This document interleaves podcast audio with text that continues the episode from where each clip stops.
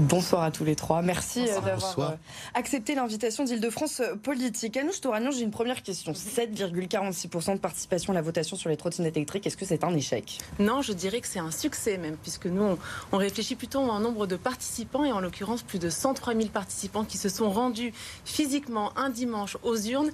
On estime que c'est une très belle réussite pour un rendez-vous démocratique qui était inédit, nouveau, et on espère pouvoir continuer d'année en année comme ça et faire augmenter d'année en année le nombre de participants de participants à ce type de votation citoyenne. Selon vous, c'était que finalement, il n'y en avait pas eu, euh, il y en avait pas eu suffisamment avant, et c'est ça qui a démobilisé les. Alors, je, moi, je parlerai pas de démobilisation. Au contraire, euh, c'était une première expérience. On savait pas du tout à quoi s'attendre. On savait pas du tout euh, quelle serait la mobilisation des Parisiennes et des Parisiens. Et on est extrêmement, voilà positivement surpris de voir que pour une première expérience comme celle-là, euh, les Parisiens se sont mobilisés, plus de 103 000 habitants. Encore une fois, c'est pas rien dans un contexte quand même où on voit une forme d'abstentionnisme croissant, une forme de désintérêt, une forme de méfiance, voire de défiance vis-à-vis de la chose politique, de voir que les gens se sont rendus physiquement aux urnes un dimanche, c'est très encourageant pour les prochaines fois. Pierre-Yves Bournazel, 8% euh, de participation, un petit peu moins. Euh, ce que vous en dites ce jeudi soir? D'abord, je voudrais dire que ça s'est bien passé. Euh, je voudrais remercier celles et ceux qui ont tenu les bureaux de vote et celles et ceux qui ont participé. Mais on peut dire que c'est une participation très faible malheureusement faible. Moi, je suis pour les votations depuis longtemps. Euh, en 2018, en 2019, j'avais réclamé des votations à Paris, notamment par exemple sur la Tour Triangle. À l'époque, Madame Hidalgo s'y était refusée. Et donc, lorsqu'elle a annoncé cette votation, j'ai dit oui, il faut la faire et c'est bien de le faire.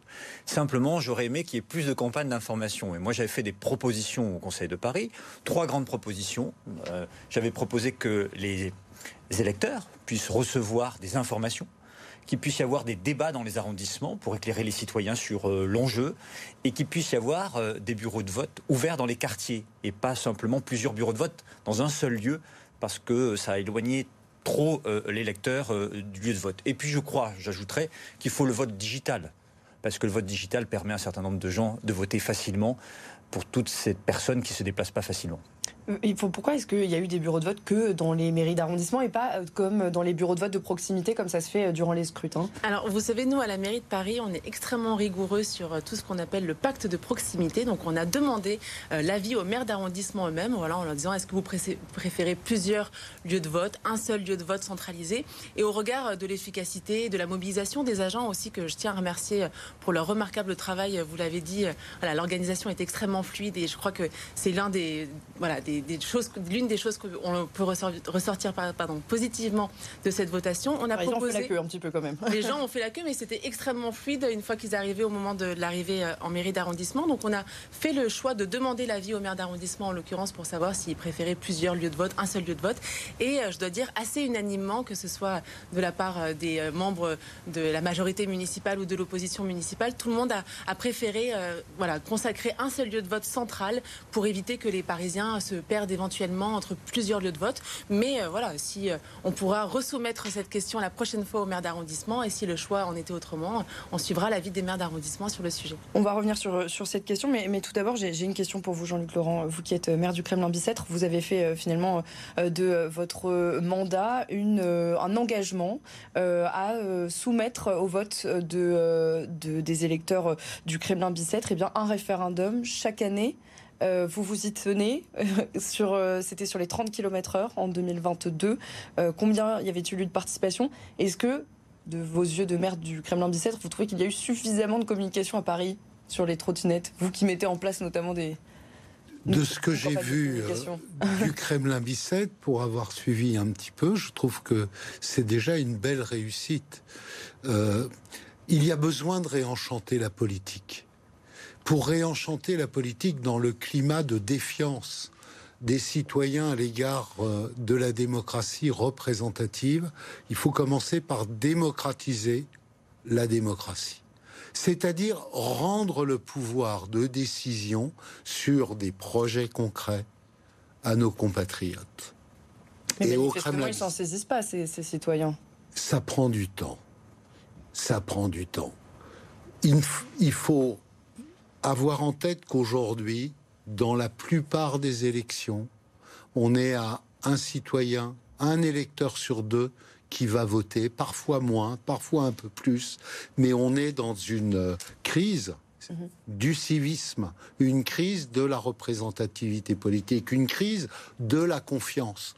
Donc, mettons en rapport les niveaux d'abstention dans les élections et la participation sur des projets concrets que peuvent organiser les collectivités territoriales. Alors oui, fort de ce constat, avec l'engagement que j'ai pris avec mon équipe en 2020 de contribuer à notre niveau, au niveau du Kremlin-Bicêtre, cette ville, cette petite ville du Kremlin-Bicêtre dans le Val-de-Marne de contribuer à réenchanter la politique en prenant un engagement qui est d'organiser chaque année un référendum annuel qui nécessite dans le cadre de la loi, c'est pas une votation, on pourra y revenir peut-être, c'est un référendum où tous les électeurs qui ont participé aux élections municipales, citoyens français, citoyens euh, de l'Union européenne peuvent participer et répondre à une question par oui ou par non. Est-ce que vous avez constaté une progression entre euh, le euh, référendum que vous aviez mis en place en 2021 sur la réorganisation d'un marché dans votre commune et sur celle en 2022 sur les 30 km/h dans certains, sur certains axes? Alors, curieusement, il y a eu 7, 7% presque 7% de participation euh, euh, pour le premier référendum euh, de 2021 et un petit peu moins en 2022. Sans doute lié à la question qui est posée. Mais je vais vous, vous dire une anecdote. C'est que je sais que des gens ne sont pas venus voter, mais ils sont heureux d'avoir vu le résultat avec une décision. Et certains m'ont dit on est content d'être venu, mais je sais, pour ma part, que je les ai pas vus dans le bureau de vote que je présidais. Mais, mais quelle est la légitimité d'un tel résultat avec seulement 8% des électeurs qui se déplacent? La loi dit pour un référendum qu'il faut avoir 50% de participation pour que la cette décision référendum et consultation. devienne automatiquement mis en œuvre et la délibération est exécutoire. À défaut, la consultation référendaire, le référendum local, est un avis qui est donné au conseil municipal. Simplement, nous, au Kremlin-Bicêtre, on a décidé, quel que soit le vote, quelle que soit la participation, de suivre ce qui sort des urnes, pour encourager d'abord les citoyens à venir et pour respecter euh, le choix des électeurs qui font la démarche de venir voter. Le, référendum euh, local, euh, Pierre-Yves Bournazel, il répond à des, règles très précises. On le disait à l'instant, hein, contrairement à la consultation, le résultat doit être respecté par la collectivité. Mais pour cela, il faut que la moitié des électeurs se soient déplacés aux urnes. Est-ce qu'il faut assouplir les règles? C'est un vrai débat parce que c'est vrai que mobiliser 50% du corps électoral, c'est pas simple dans une élection classique. Alors évidemment, pour euh, un référendum, ça l'est probablement encore moins. C'est vrai que ce sont des nouveaux outils qui sont pas forcément beaucoup utilisés et je vous félicite de l'avoir utilisé dans, votre ville. Moi, je le réclame depuis longtemps à Paris. On commence là avec une votation qui est encore autre chose, qui n'a pas la même force juridique, mais la maire avait dit qu'elle tiendrait compte euh, du, résultat. Il faut faire attention quand même à une chose, je le dis, c'est que si on se sert mal de la démocratie, elle peut s'user. Donc il faut je crois, euh, avoir la volonté de bien organiser des débats en amont. Je crois que c'est important dans une grande ville comme Paris d'organiser des débats dans les arrondissements, que les gens s'approprient la question qui leur est posée, écoutent les experts, les élus, les différents points de vue, et qu'ils puissent se forger leurs convictions. Et puis je crois qu'il faut se donner les moyens qui est euh, une mobilisation plus massive. Il y a le vote digital qui pourrait le permettre, notamment pour les nouvelles générations, mais pas seulement. Des personnes qui ont plus de mal à se, à se déplacer, ou des gens qui ne sont pas forcément à, à Paris ce jour-là parce qu'ils sont partis. Bref. Et puis faire en sorte aussi euh, euh, de permettre aux gens de trouver dans leur quartier ce bureau de proximité. Parce qu'on a l'habitude d'aller voter pour des présidentielles ou des législatives ou des municipales dans un bureau, donc on a tendance à se dire il faut que je revienne dans le bureau dans lequel j'ai l'habitude de voter. Donc je pense qu'il faut au maximum communiquer. Et puis je pense qu'il est bien que chaque citoyen puisse trouver dans sa boîte aux lettres, comme lors des élections, les informations concernant le référendum ou la votation. C'est les propositions en tout cas que j'avais formulées à la ville de Paris, au dernier Conseil de Paris. On va entendre justement notre invité euh, qui nous attend euh, en direct, Paul Hatt. Vous êtes conseiller de Paris, vous êtes en charge de la participation citoyenne, notamment dans le 17e arrondissement. Est-ce que vous regrettez peut-être qu'il n'y ait pas eu de communication dans les boîtes aux lettres, qu'on n'ait pas pu voter sur Internet? Ah bah totalement. Euh, je peux pas dire qu'on soit très heureux du nombre de participants, hein, puisque 7% c'est quand même très faible. Euh, je dirais même c'est microcosmique, c'est-à-dire que moi dans mon quotidien euh, classique et aucun de mes amis, je veux dire personne n'était au courant de cette, de cette votation. Euh, il fallait vraiment s'y intéresser. Euh, ça a été très peu évoqué dans la presse aussi parce qu'il n'y a pas eu de, euh, de, grand engouement. En fait, il a fallu que le résultat arrive pour qu'on s'y intéresse. Donc euh, c'est vrai que là-dessus on regrette énormément et puis c'est aussi lié au fait que le fait d'avoir un seul bureau de vote, enfin un seul lieu de vote par arrondissement, a quand même pénalisé beaucoup de gens qui ont l'habitude de se déplacer près de chez eux pour, pour aller voter. Est-ce que pour autant la, la, question qui était posée vous paraissait légitime? Bah, pourquoi pas Nous, dans le 17e, on n'a pas vraiment attendu cette question pour en poser. On a lancé euh, des plateformes, par exemple la plateforme euh, Je vote 17 Paris avec le maire Geoffroy Boulard sur euh, des aménagements territoriaux, par exemple le réaménagement d'un square avec un vote qui est aussi inscrit sur la liste électorale, dans la blockchain. Donc on, va assez loin aussi. Mais question, la question, c'est moins quel est le sujet qu'on évoque, les moyens qu'on met pour donner envie aux gens de se déplacer. J'entendais Madame Toragnan dire qu'elle était positivement euh, surprise. Surprise, je, veux bien le croire, mais enfin 7%, c'est-à-dire qu'on s'attendait à quoi? À ce qu'il y ait 1 ou 2% d'électeurs qui viennent voter? C'est pas suffisant. Et je pense qu'une bonne démocratie euh, participative, c'est une démocratie où on va chercher les euh, électeurs et on va leur apporter de l'information parce que aujourd'hui les gens ils ont une vie qui est tellement complexe et qui ne vont pas forcément regarder les informations tous les jours et si on leur délivre pas une information, une propagande électorale, euh, ils vont pas forcément se déplacer. Vous, vous parliez euh, notamment de, consultations que vous faites dans le 17e arrondissement. Euh, ça prend une forme digitale? Alors, on a des consultations digitales, on a aussi des consultations. en fait, on, a mis en place une plateforme qui s'appelle Je vote 17 Paris elle, est, euh, elle repose sur euh, la liste électorale, donc euh, ça permet aussi d'aller interroger des électeurs, mais on va envoyer de l'information, c'est-à-dire qu'on fait des affiches, on va envoyer des lettres, on va se déplacer sur le terrain pour informer les personnes de cette consultation. Et donc on arrive à des taux qui vont être, réussir à être supérieurs sur des sujets bien plus locaux, comme le réaménagement du square Moncey dans le 17e, par exemple, la dernière consultation qu'on a, qu'on a lancée. Donc sur de la démocratie participative, il y a un vrai enjeu d'aller délivrer l'information. Et là, on le voit par exemple, c'est que euh, si vous diffusez un conseil d'arrondissement en ligne, vous allez avoir quelques dizaines de personnes qui regardent parce que les gens ne vont pas d'eux-mêmes aller chercher l'information.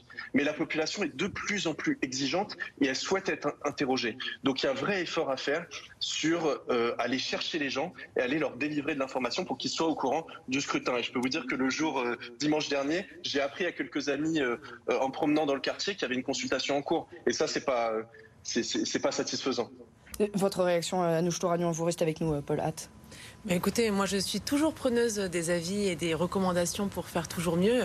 Voilà, moi je suis un peu amusée, euh, en l'occurrence le groupe Changer Paris qui était contre cette consultation votation citoyenne, venir maintenant nous donner quelque peu voilà, des, des recommandations sur comment euh, la faire de manière encore plus ambitieuse. Je suis ravie de voir que les choses voilà, vont bon train dans le 17e. Nous, ça fait longtemps euh, qu'à la ville de Paris, on a une tradition en matière de participation citoyenne, qu'on a développé un certain nombre d'outils.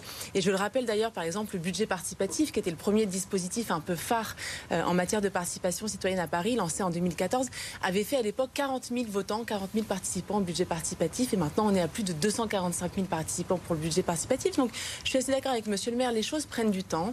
Et c'est la raison pour laquelle nous, on déploie un certain nombre de dispositifs extrêmement variés qui vont euh, du dispositif euh, embellir votre quartier, aux consultations sur le plan local d'urbanisme, sur le plan climat. Voilà, on démultiplie comme ça les dispositifs pour que la philosophie de participation citoyenne soit partout. Parce que je suis assez d'accord avec euh, ce que disait Monsieur le maire, la démocratie, ça s'use. Et si on s'en sert pas, ça s'use d'autant plus vite. Mais pourquoi ne pas avoir envoyé d'informations dans, les boîtes aux lettres euh, des Parisiens? On aurait pu le faire, on peut le faire pour la prochaine fois. C'est vrai que tout ça a un coût et on était aussi attentif au fait que cette votation voilà, ne, soit pas trop élevée en termes budgétaires. C'était aussi un, on a eu critère qui était hein, de cette opération, absolument 390 000 390 000 euros qui prenait surtout en considération et en charge tous les agents, 1260 hein, agents qui étaient mobilisés pour cette journée de mobilisation et que je tiens à nouveau à remercier. 203 lieux de vote aussi qu'il fallait euh, organiser. Donc euh, de 390 000 euros, je dirais que euh, voilà, la démocratie n'a pas de prix. Et c'est un coût que l'on assume. On a aussi cherché à être le plus raisonnable possible. Mais pourquoi pas, dans les années à venir, faire davantage de communication. Le débat médiatique, et, d'ailleurs votre chaîne avait organisé, si je ne me trompe pas, un débat sur le sujet des trottinettes en libre service. la ville de Paris, quelques jours avant le vote, avait organisé une grande conférence sur le sujet du code de la rue, puisque finalement, derrière le sujet des trottinettes, c'était surtout la question de l'apaisement, du partage de l'espace public qui était posé aux Parisiennes et aux Parisiens. Et d'ailleurs, pour vous rappeler un petit peu la genèse euh, de pourquoi cette question des trottinettes en libre service, pourquoi est-ce qu'on a posé cette question spécifique aux Parisiennes et aux Parisiens, parce qu'on avait lancé euh, en octobre 2022 d'ores et déjà ce qu'on a appelé les dialogues parisiens, en, une plateforme que l'on avait conçue avec euh, mec.org qui visait à répondre à la question comment améliorer, comment bien vivre à Paris demain. Et la première préoccupation des Parisiens qui était ressortie de cette grande consultation qui avait réuni plus de 115 000 participants était la question de l'apaisement de l'espace public, d'où la décision de la maire de Paris de dire nous allons prendre une décision sur l'usage des trottinettes en libre service à Paris à la lumière de la vie des Parisiennes et des Parisiens. Pierre Je pense que ce qui est important aussi, c'est qu'on peut faire des, des votations euh, dans les arrondissements. Ce que disait Paul Hatt est très juste tout à l'heure. Le 17e. C'est ce qu'a fait euh, Florence Berthoud, la maire du Voilà, exactement. Donc c'est très bien ce que fait le 17e avec Geoffroy Boulard. Florence Berthoud a, porté l'idée, et ça a été voté au Conseil de Paris à l'unanimité, de faire une votation sur la piétonisation de la rue Mouffetard et les habitants du 5e ont pu se mobiliser, euh, comme euh, dans mon groupe aussi, indépendant et progressiste, euh, Delphine Burki, la maire du 9e, propose régulièrement aux habitants de se prononcer sur tel ou tel sujet. Je pense que c'est important parce qu'il y a des questions aussi qui ne sont pas que des questions parisiennes, mais des questions très locales dans les arrondissements. Et au plus près des réalités, je pense que les gens peuvent se mobiliser aussi pour donner leurs sentiments, leur point de vue sur des aménagements qui vont les concerner au premier chef. Sur quelle question vous souhaiteriez voir une toute dernière question pour vous, euh, Paul Hatt, euh, conseiller de Paris en charge de, la participation citoyenne dans le 17e. Euh, sur quelle question vous souhaiteriez voir des, référendums au niveau de la ville de Paris dans les années à venir? C'est une bonne question. Alors déjà, nous, on aimerait, euh, pourquoi pas être consultés sur les questions qui seront posées euh, à l'échelle de Paris, euh, nous en tant qu'arrondissement, parce qu'on a aussi des choses, des choses à soumettre. Et puis, il y a un sujet sur le budget participatif, par exemple. Nous, on souhaiterait que les habitants ils soient consultés uniquement pour des sujets de budget innovants, sur des propositions qui pourraient faire, qui pourraient améliorer vraiment l'espace public, donner de nouvelles propositions, de nouveaux horizons. Il existe le budget participatif. Aujourd'hui, on regrette que dans le budget participatif, les habitants soient obligés de mettre la restauration des écoles ou la restauration de, euh, euh, l'espace public parce que la ville de Paris n'a plus les moyens de le faire euh, dans son budget classique. Donc nous, on voudrait retravailler le budget participatif pour qu'il soit concentré sur des projets innovants et que la ville remette les sous vraiment dans son budget spécial. Ça, ce serait intéressant. Merci beaucoup, euh, Paul Hatt. Vous êtes euh, conseiller de, Paris. Vous êtes euh, en charge de la participation citoyenne dans le 17e arrondissement. Jean-Luc Laurent, comment est-ce que vous faites le choix des sujets que vous soumettez au, vote des habitants du Kremlin-Bicêtre ah, Il y a une évolution. La première année, c'est le conseil municipal. On s'est dit qu'il fallait aller au-delà. On a sollicité les conseils de quartier avec les habitants qui sont euh, réunis euh, trois à quatre fois par an, animés par des citoyens du quartier, et on leur a dit réfléchissez, faites des propositions. Donc on a laissé un délai. Et euh, ça, c'était, ce dispositif a été mis en place l'année dernière. Et cette année, on a décidé d'ouvrir sur le site internet aux habitants pour qu'ils disent quelle est la question qu'ils aimeraient voir posée D'ailleurs, j'en profite pour dire aux habitants du Kremlin Bicêtre, qu'on appelle les Kremlinois, qu'ils ont jusqu'au 23 avril pour transmettre la question qu'ils souhaitent voir euh, posée au référendum qui aura lieu en novembre 2023. C'est une question à choix multiple ça n'est pas euh, n'importe quelle question. Alors, euh, pour notre part, aujourd'hui, ah non, il faut que ça soit sur les compétences de la commune. On ne peut pas décider pour le compte d'autrui, c'est normal. Donc ce sont des projets locaux, des, mhm. des, comme cette année ça a été sur la mise en œuvre du 30 km heure. Euh, euh, et je voudrais dire que ce qui est important en euh, de constater, c'est qu'en 2022, il y a eu 70 76, je crois, euh, votations ou référendums locaux organisés en France. il me semble que c'était 74. 74, euh, voilà. En tout cas, euh, c'est nettement plus que l'année précédente, mhm. où on était à une quinzaine, entre 15 et 20. Le Covid est passé par là quand même. Certes, mais cela montre qu'il y a un mouvement pour démocratiser la démocratie. Et moi, je voudrais en profiter pour dire que par-delà nos appartenances politiques, tous ceux qui ont à cœur, parmi les élus locaux, de développer la votation citoyenne, le référendum d'initiative locale, devraient se réunir. Et moi, je prendrai l'initiative d'inviter euh, les communes à s'organiser pour des échanges d'expériences et faire en sorte qu'on ait les bons retours pour avoir les bonnes pratiques. moi, je vais venir chez vous parce que ça m'intéresse ce que vous faites. Vous êtes le bienvenu. mais voilà, mais je vais venir. La question parce que C'est intéressant de venir voir ce qui se fait concrètement et je trouve que c'est une bonne initiative. Je me permets, comme élu de l'opposition municipale, de la porter euh, euh, devant euh, une adjointe à la maire de Paris. Par exemple, de permettre aux Parisiennes et aux Parisiens aussi de se saisir euh, de la question qui pourrait être posée. Je pense que ça serait bien que ça ne soit pas décidé forcément par, par la maire de Paris, mais aussi par les citoyens. Et puis je suggère aussi peut-être qu'il y ait des options, c'est-à-dire que ce n'est pas forcément oui ou non, mhm. mais qu'il y ait une question qui amène plusieurs réponses, parce que parfois les sujets sont plus complexes qu'une réponse binaire oui-non. Ça peut arriver aussi, et c'est important de le dire. On est allé, euh, on est allé voir justement hein, dans, les, dans les archives de Paris, voir ce qui s'était fait auparavant. On est allé voir aussi en Ile-de-France. On va faire euh, le point dans notre focus.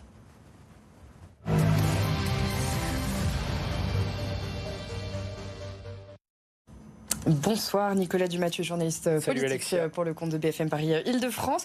Est-ce qu'il y avait déjà eu euh, des votations comme celle de dimanche dans l'histoire de Paris? La votation de dimanche était inédite pour Paris dans le sens où toute la ville était consultée, mais les référendums et consultations, ce n'est pas nouveau dans la capitale. En juin 98, il y a 25 ans, la mairie du 19e arrondissement organisait un référendum d'initiative locale. Il portait sur l'avenir de l'avenue Jean Jaurès. En septembre 2022, les riverains du quartier Jean Jaurès sont à nouveau consultés sur le nombre de voies de circulation euh, de cette avenue.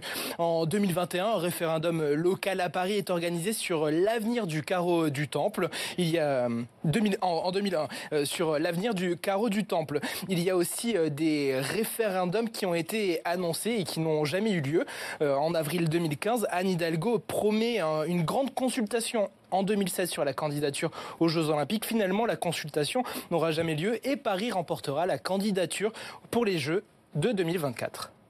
Et sur la consultation euh, des citoyens, Nicolas, ce sont euh, des consultations qui sont généralement lancées par des mairies de, de toutes couleurs politiques. Oui, c'est pas spécifique aux, villes de gauche. En 2009, la ville, alors appelée Arnouville et Gonesse, change de nom pour Arnouville à l'issue d'un référendum organisé par le maire UMP de l'époque, Michel Aumas, dans l'Essonne, Montgeron, ville dirigée par euh, la maire Les Républicains Sylvie Carillon. Un référendum en septembre 2016 a été organisé sur la révision du plan local d'urbanisme. À Fontenay-le-Fleury, dans les Yvelines, une consultation numérique était organisée en 2017 par le maire Républicains, Richard Rivaux, sur l'avenir de l'aménagement du centre-ville. Alors, Anouche Toragnan, est-ce que l'on peut imaginer des votations sur des projets controversés d'aménagement, les abords de la Tour Eiffel par exemple, ou encore sur la propreté? Tout est ouvert. En, réalité, pour répondre euh, à ce que disait, euh, je crois, Paul Hatt ou euh, M. Bournazel, notre volonté, c'est vraiment de laisser la main aux Parisiennes et aux Parisiens. c'est ce qu'on a fait avec ces dialogues parisiens, qui ont permis de faire émerger cette problématique de l'apaisement, qui n'était pas voilà, une surprise, mais en tout cas, on savait que le sujet des trottinettes faisait débat. D'y répondre d'ailleurs de plusieurs manières, à, à la fois par la votation citoyenne, mais aussi par la création d'un code de la rue qui était déjà en travail par l'Assemblée citoyenne de Paris qu'on avait lancé 18 mois auparavant. Notre volonté pour les prochaines votations citoyennes, c'est de laisser la main aux Parisiennes et aux Parisiens. Euh, je, Monsieur Bournazel disait euh, la volonté que euh, voilà, ce ne soit pas uniquement la maire qui propose. En l'occurrence, la maire s'est simplement saisie d'un sujet qui a, qui a pop-up, si je puis dire, de la part des dialogues parisiens. Donc, Où la volonté... que les Parisiens étaient quand même plus ou moins d'accord avec elle, parce que sur la zone à trafic ah, limité, par ah. exemple, sur la voie olympique du périphérique, ce serait davantage euh, peut-être se soumettre à l'exercice Oui, mais, mais la maire a dit, et vous l'avez justement rappelé, qu'elle elle a très bien dit, si la réponse était pour les trottinettes en libre service, qu'elle serait évidemment. Il y avait peu de chance. Voilà. Ah, franchement, moi, je n'étais pas convaincue. Enfin, je ne savais pas vraiment ce qui allait sortir de cette votation citoyenne. Quoi qu'il en soit, notre volonté est d'avoir davantage de votations, la prochaine au printemps prochain. Euh, on ne sait pas encore si on va faire à nouveau un dialogue parisien, si on va euh, permettre aux Parisiens euh, tirés au sort de l'Assemblée citoyenne de eux-mêmes, par exemple, décider de cette question soumise à la votation citoyenne. On a un certain nombre de prérequis. Il faut que ce soit une compétence de la ville de Paris, bien entendu. Et on a la volonté que la question posée impacte véritablement l'action municipale. C'est-à-dire que ce ne soit pas juste une question, disons, philosophique, mais que ce soit une question très concrète sur le quotidien des Parisiens. Et pourquoi pas, à l'avenir, permettre aux mairies d'arrondissement, euh, à l'échelle de leur, de leur territoire, de proposer aussi des, des consultations locales. Euh, je rappelle d'ailleurs qu'on a lancé euh, en octobre dernier une plateforme décider.paris.fr qui permet aux Parisiens de soumettre des questions, de déposer des idées, de se saisir du budget participatif. Voilà, donc n'hésitez pas à vous rendre aussi sur cette plateforme pour pouvoir mettre des idées qui pourront d'ailleurs enrichir notre réflexion sur la prochaine votation citoyenne. Il va y avoir justement cette consultation hein, sur la voie olympique. Est-ce que entre consultation, concertation, euh, vote euh, à Paris, est-ce que le millefeuille démocratique n'est pas un petit peu difficile à comprendre aussi pour les, pour les Parisiens? Au contraire, c'est la volonté qu'on avait de démultiplier les dispositifs parce qu'on le voit bien, les gens ne se mobilisent pas pareil s'ils ont une idée qu'ils ont envie de mener à bien, comme c'est le cas dans le cadre du budget participatif. Et, pour répondre, pardon, je m'en excuse à Paul Hatt sur cette question du budget participatif, nous, on n'est pas là pour dire aux Parisiens ce qu'ils doivent déposer ou pas déposer. On est là pour leur donner la main et leur donner la liberté d'agir.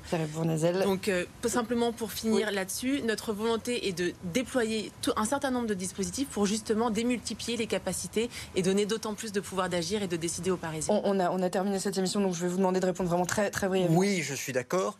En informant mieux et en anticipant mieux, parce que la démocratie, c'est pas un rendez-vous tous les six ans. Et donc, il est bien normal de demander l'avis des citoyens régulièrement sur des sujets qui les concernent. Et j'imagine que vous en conviendrez, Jean-Luc euh, Laurent, vous qui oui, de le faire donc, tous les euh, unissons nos efforts. Merci beaucoup euh, à, tous les trois. Merci, également à Paul Hatt qui était en direct avec nous en visioconférence. Merci à vous d'avoir suivi cette émission. Comme tous les jeudis soirs, on se retrouve juste après la pause. L'information continue sur BFM Paris de France.